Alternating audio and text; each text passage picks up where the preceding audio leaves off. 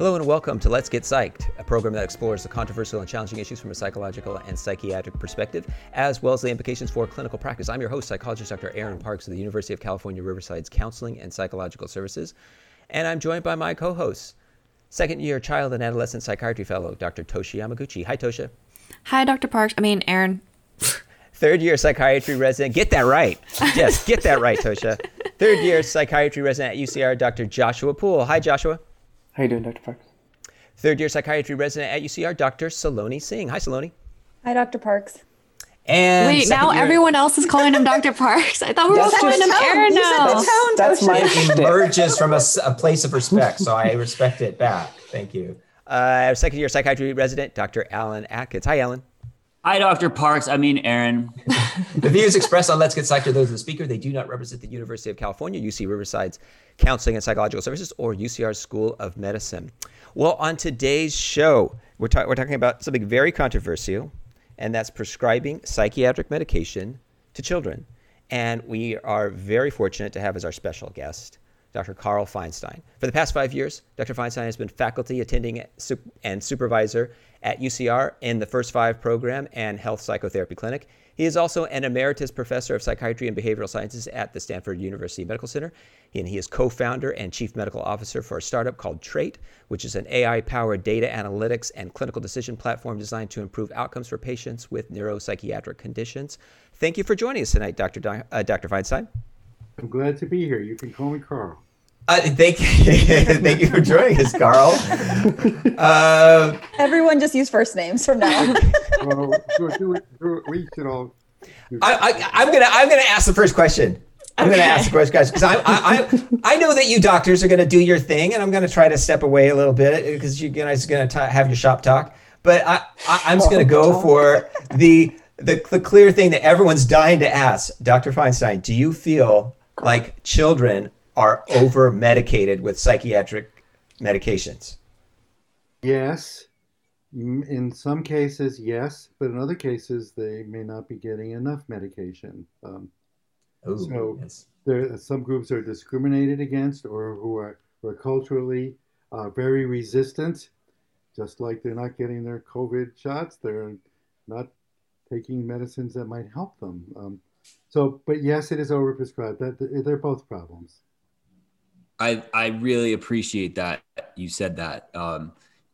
Before I decided to become a psychiatrist, I was a behavior therapist, and I worked with gang populations, and I felt like so many people there had trauma from street violence and were self-medicating because they had no access to the idea even that they might have PTSD, that they might depression, that a psychiatrist was warranted. And so everyone kind of tried up all the drugs and landed on whichever one kind of seemed to most approximate the psych medication, which you would think would actually kind of have worked for them if they hadn't gotten themselves into an addictive struggle. That's a very interesting point, like people's choice of self-medicating versus what they come to us to see. I don't know if that's valuable, but I also want to say about myself is that although this topic is psychiatric medication for children, I'm very much a proponent of psychotherapy, often psychotherapy first. I just want to be very clear about that. Mm-hmm. That's what most of our training says to do. Therapy. What's the most underused psychotherapy for what type of condition do you believe?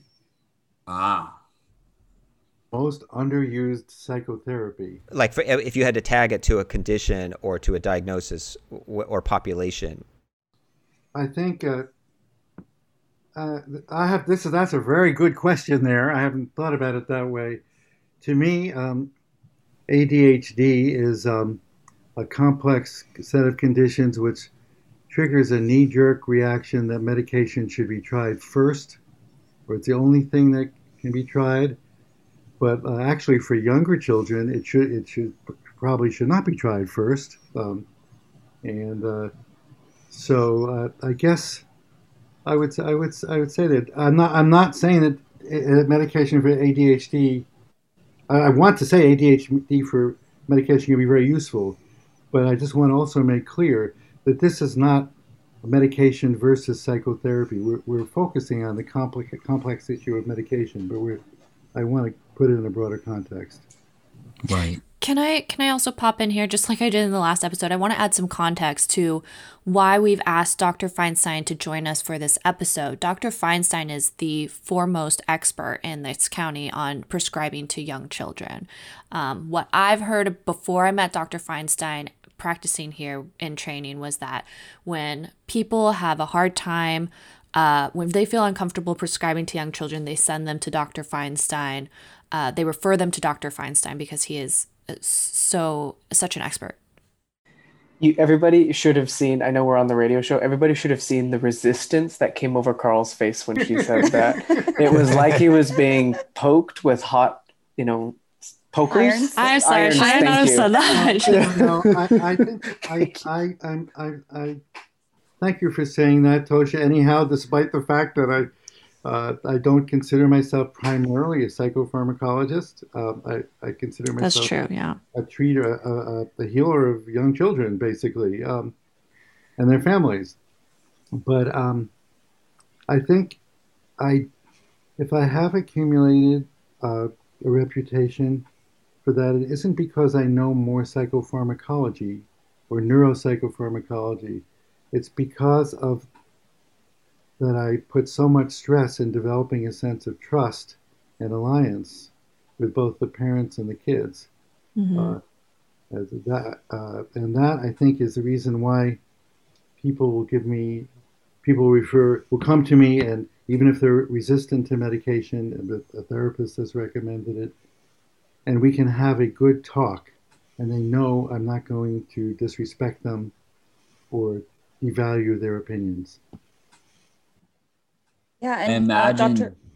Go for it, Saloni. Oh yeah, the article that the chapter that you wrote, Dr. Feinstein, about this therapeutic alliance and rapport with the patient and the parents. I think there was a statistic in there that for treatment outcomes, 19 to 56% of the treatment outcome can be accounted for by a positive or strong treatment alliance. Yes, there's still work needed to be done on that, but it is true in the sense is that without a good therapeutic alliance, you will not get, on a very practical, basic level, you will not even get adherence to taking the medication. That's true with children and adults, but it's very true with the children and their parents and trying to work with them. But it's probably much more than that. It's just the positive frame and the sense of working together to help the child that contributes to the child getting better.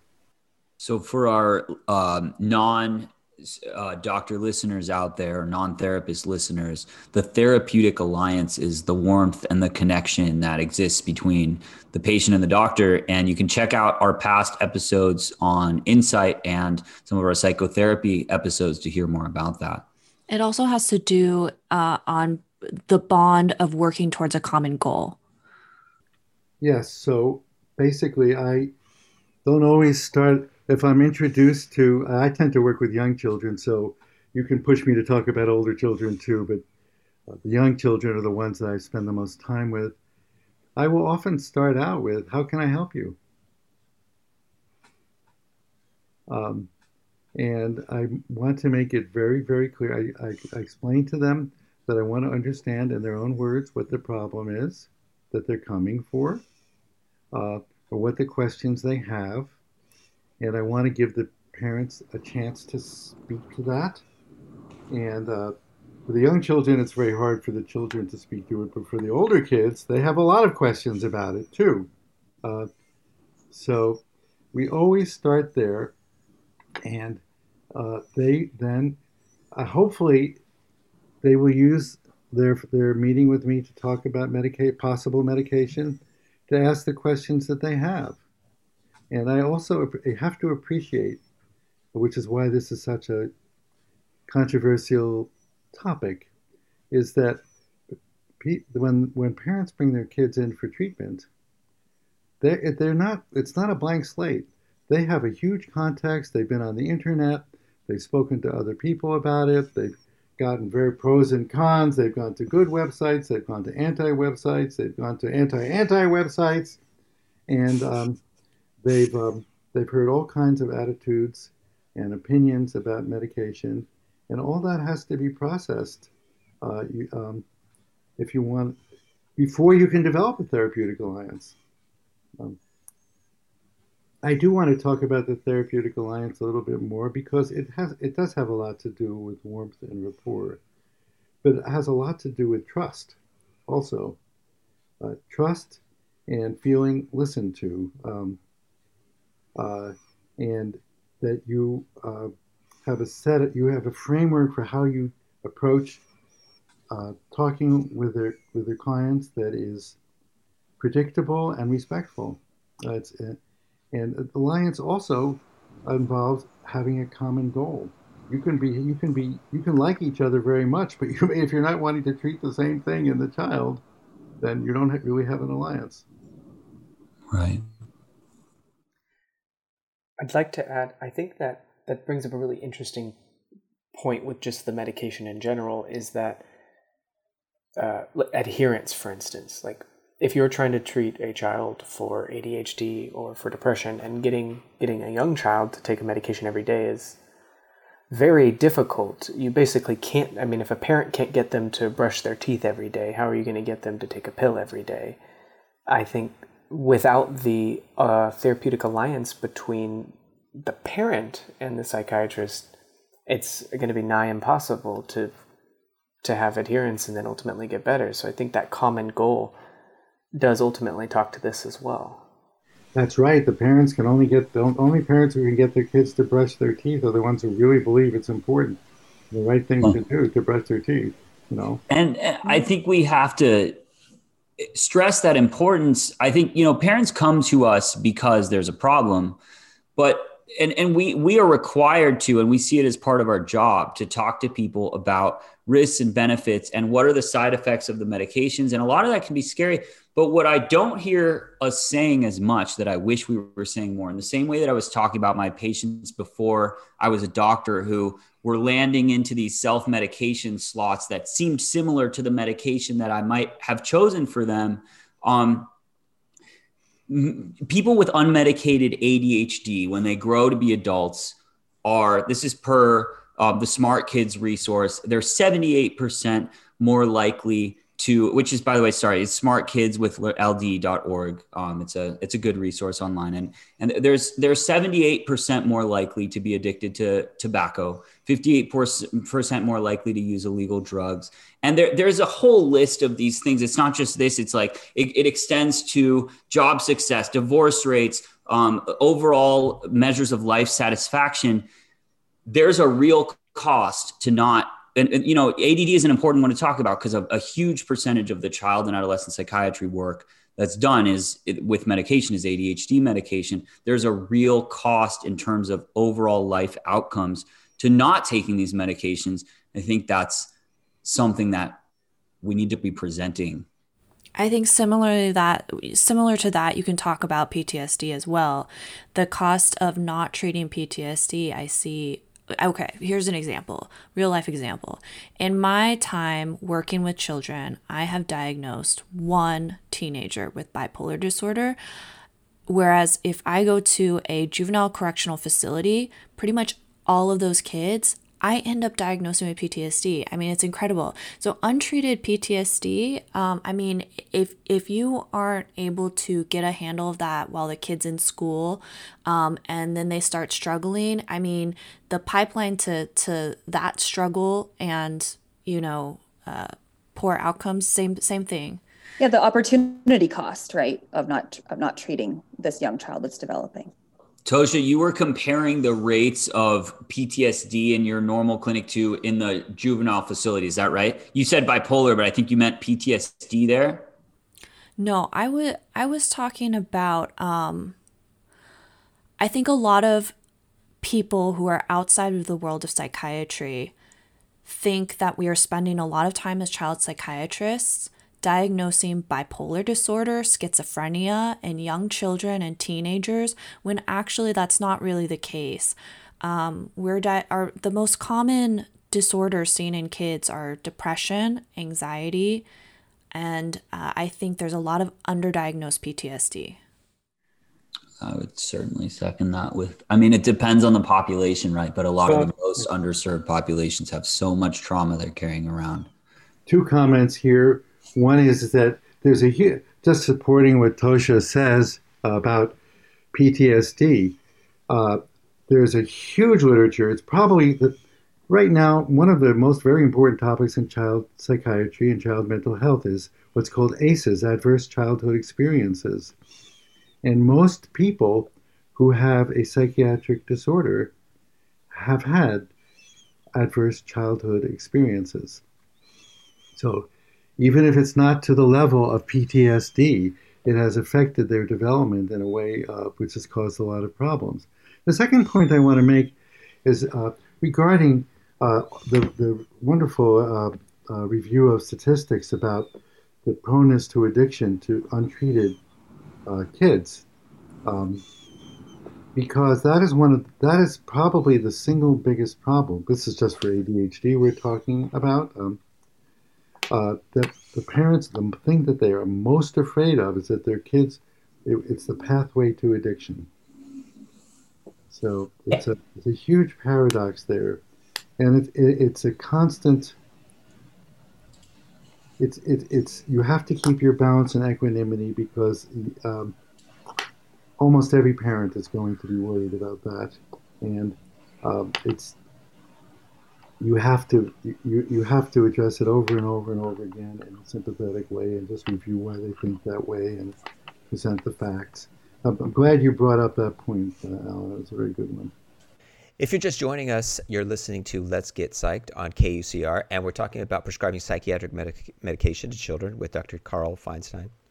So I want to ask Dr. Feinstein, do you feel that there is an overdiagnosis of bipolar disorder, and what are the choices that a psychiatrist has in those situations if they're seeing some of those symptoms, and why is there an overdiagnosis? And also, has the changes in the DSM helped with that overdiagnosis of bipolar problem? Well, that's a huge topic, and there are many opinions about that. I would say historically, in the last 20 years or 25 years, there was, and probably still is, a lot of momentum towards diagnosis of bipolar disorder.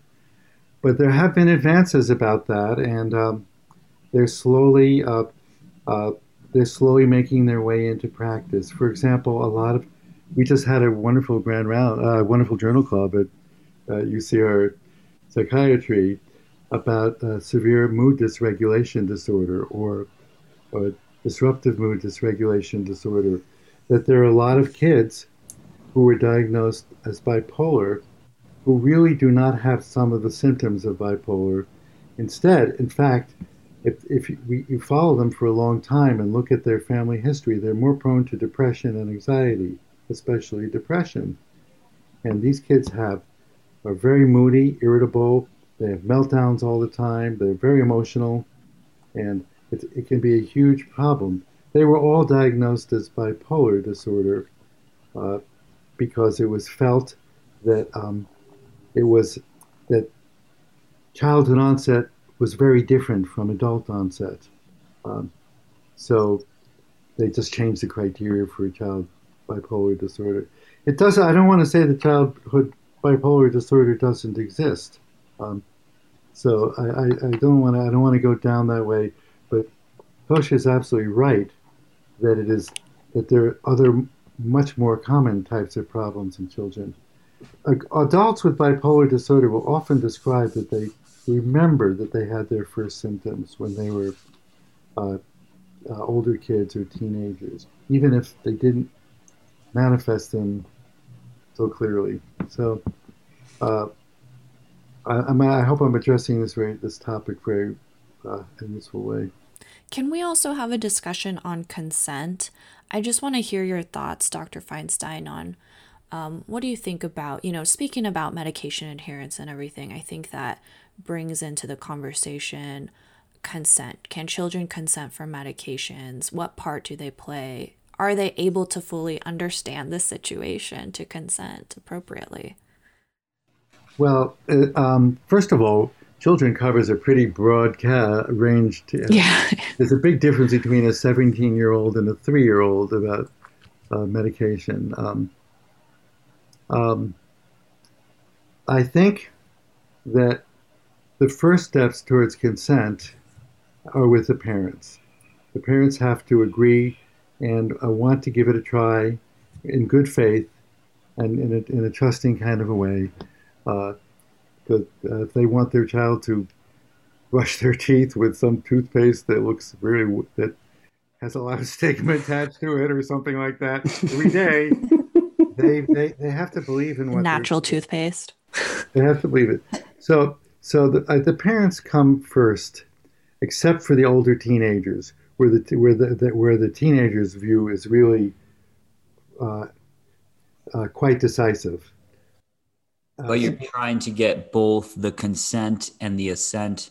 And for our listeners, assent is kind of the word for consent when the person can't actually consent in our current way of thinking about it because of their lack of the cognitive ability to be sort of trusted with that decision. Like they still have to sign on. I can tell you at the preschool clinic, although it drives me crazy, the 3- or 4-year-olds have to sign this little pad that says they consent, which I think is overkill and in a lot of ways. That's fascinating. Who requires that? Well, most health agencies require it, and certainly Riverside County does that. But I'm not criticizing Riverside County, although it's sometimes pretty hard because the kid can't even write. And right, they don't know the letters yet. So little kids. But you have to decide with the parent what it is you're going to tell the child about the medicine and why they're taking it. It's not a solo act. Parents can be very, very helpful if you have a good understanding with them. They can suggest that maybe that it's going to help them concentrate better with their schoolwork, or maybe it'll get them fewer detentions from school, or they'll be able to it'll help them get their homework done on time, or whatever, or it'll help. Or they won't get upset so much because they won't be getting in trouble so much. There are various ways that it can be explained. That is not the same thing as explaining, what the chemical mechanism of action is. But in fact, we don't really know what the medical mechanism of action is. We often try to give an explanation based on our understanding of neuroscience, but it isn't.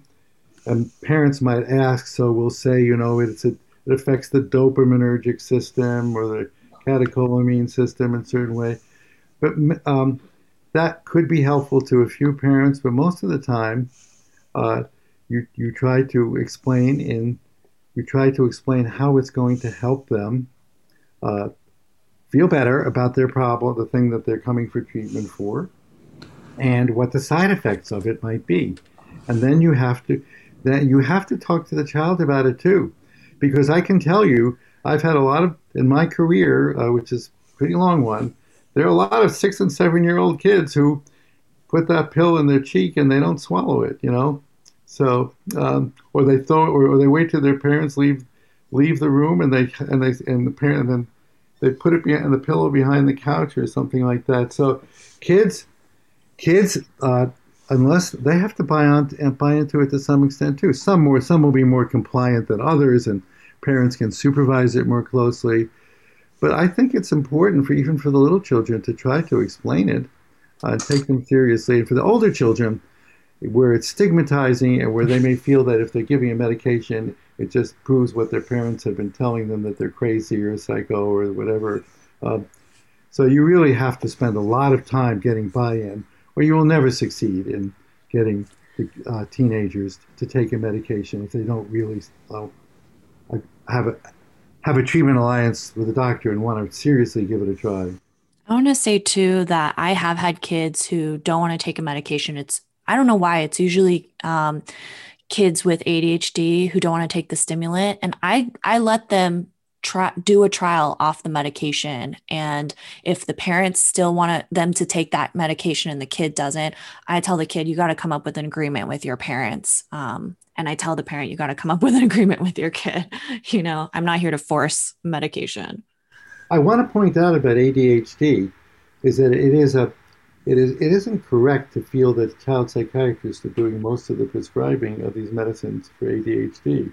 The vast majority are being prescribed by pediatricians, and sometimes people will choose to come to a child psychiatrist, but many times the parents will feel much more comfortable getting it from their pediatrician. Despite the fact that the pediatrician has significantly less training in this area of prescribing.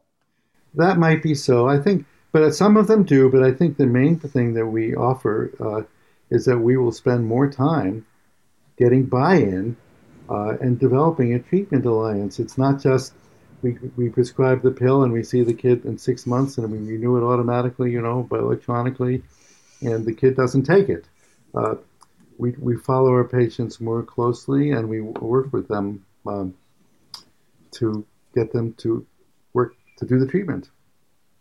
I think it's remarkable that I hear so often about kids not wanting to take their stimulant medication, where it seems like most of my adult patients, I'm doing everything in my power to stop them from asking me for stimulants because I don't want to deal with it. And the kids are just like, I would rather not do it. And I don't understand sort of. I think, in my opinion, sorry to jump in here. I definitely want to hear your opinion, Dr. Feinstein. I just want to say, when I see kids with depression or anxiety, they want to feel better and they want treatment, they want help. Whereas kids with ADHD, they're really, well, the ones that I've seen, they've been really concerned about how it looks that they need a medication and they take a medication. You don't have to worry about my disagreeing with that. I think that's a very interesting point. There's stigma to other medications too. It's very, I can tell you, it's not a walk in the park to get a teenager to take an antidepressant medication, even if they are practically bedridden and unable to leave their room. They're so depressed. You have to work with them because they tend to feel that taking medicine somehow proves that they're psycho or something like that. There's so much stigma attached to it. I think that your point is most right, Toshi, because if they take the medication and they feel like it helps them, if they buy in and give it a chance, then they become they don't need to be monitored. Their motivation improves to do it. But a lot of kids who have ADHD, and a lot of parents this way too, they feel like the misbehavior that a child with ADHD has is a moral failing on the child. They just need to learn how to behave better. That's a great point. I think to piggyback off that, Dr. Feinstein, for kids with ADHD, they've had it their whole lives, whereas kids with depression and anxiety, it's episodic, right? So they can remember a time where they felt better or, you know, normal themselves. So I think they have that ability to compare too. And kids with ADHD, another big thing that I always talk to parents about is this learned sense of being wrong, or there's something inherently wrong with them that they learn from failing at challenges that other kids around them in their class are succeeding at. So when they have to take a medication, it's like more evidence that there's something wrong with them. I think that's a good point. Yeah, and I think also to piggyback off of that, Tosha, like you said, the kids with anxiety and depression can remember a time that they felt healthy and had a good mood, and kids with ADHD have had it their whole lives. On the flip side of that, it's this, you know, looking to the future. Kids with ADHD can't really see a future without the medication. It's a chronic condition they're going to have. Yeah. And they're going to probably need the medication, you know, I mean, not necessarily for life, but for multiple years. Whereas with the kids with anxiety and depression, if they're hesitant about medication, you can talk about, well, we can taper you off of this medication in the future when you're feeling better, and, you know, that sort of thing. I think that's an excellent point about how having to take the medicine for a long time. That's the issue with other medications too. And a lot of parents are very afraid that their child is when they come that their child is going to grow up having to take medicine their whole lives. Right. But actually, the advantage of these medicines is that they are very easy to start and stop. And I don't approach it that way. I say, let's cross that bridge when we come to it. First, we don't even know whether this medicine is going to help. And we can probably find out within a week or two whether this medicine is helping your child. And if you don't like it, you're the boss, you're the parent, and you can stop it. Mm-hmm. And that's all the time we have on this edition of Let's Get Psyched. Tonight we talked about prescribing psychiatric medication to children with our special guest, Dr. Carl Feinstein. Thank you to our co-hosts, Drs. Toshi Yamaguchi, Joshua Poole, Saloni Singh, and Alan Atkins. If you have comments, questions, or suggestions for the show, you can write us at getpsyched on kucr@gmail.com. And you can listen to past episodes of Let's Get Psyched on your favorite streaming platform. If you like tonight's show, please follow us and post a review. This episode was recorded remotely in our homes. Our producer is Elliot Fong. Our production assistant is Ismail Gonzalez. I've been your host, psychologist Dr. Aaron Parks. Tune in next week for another edition of Let's Get Psyched.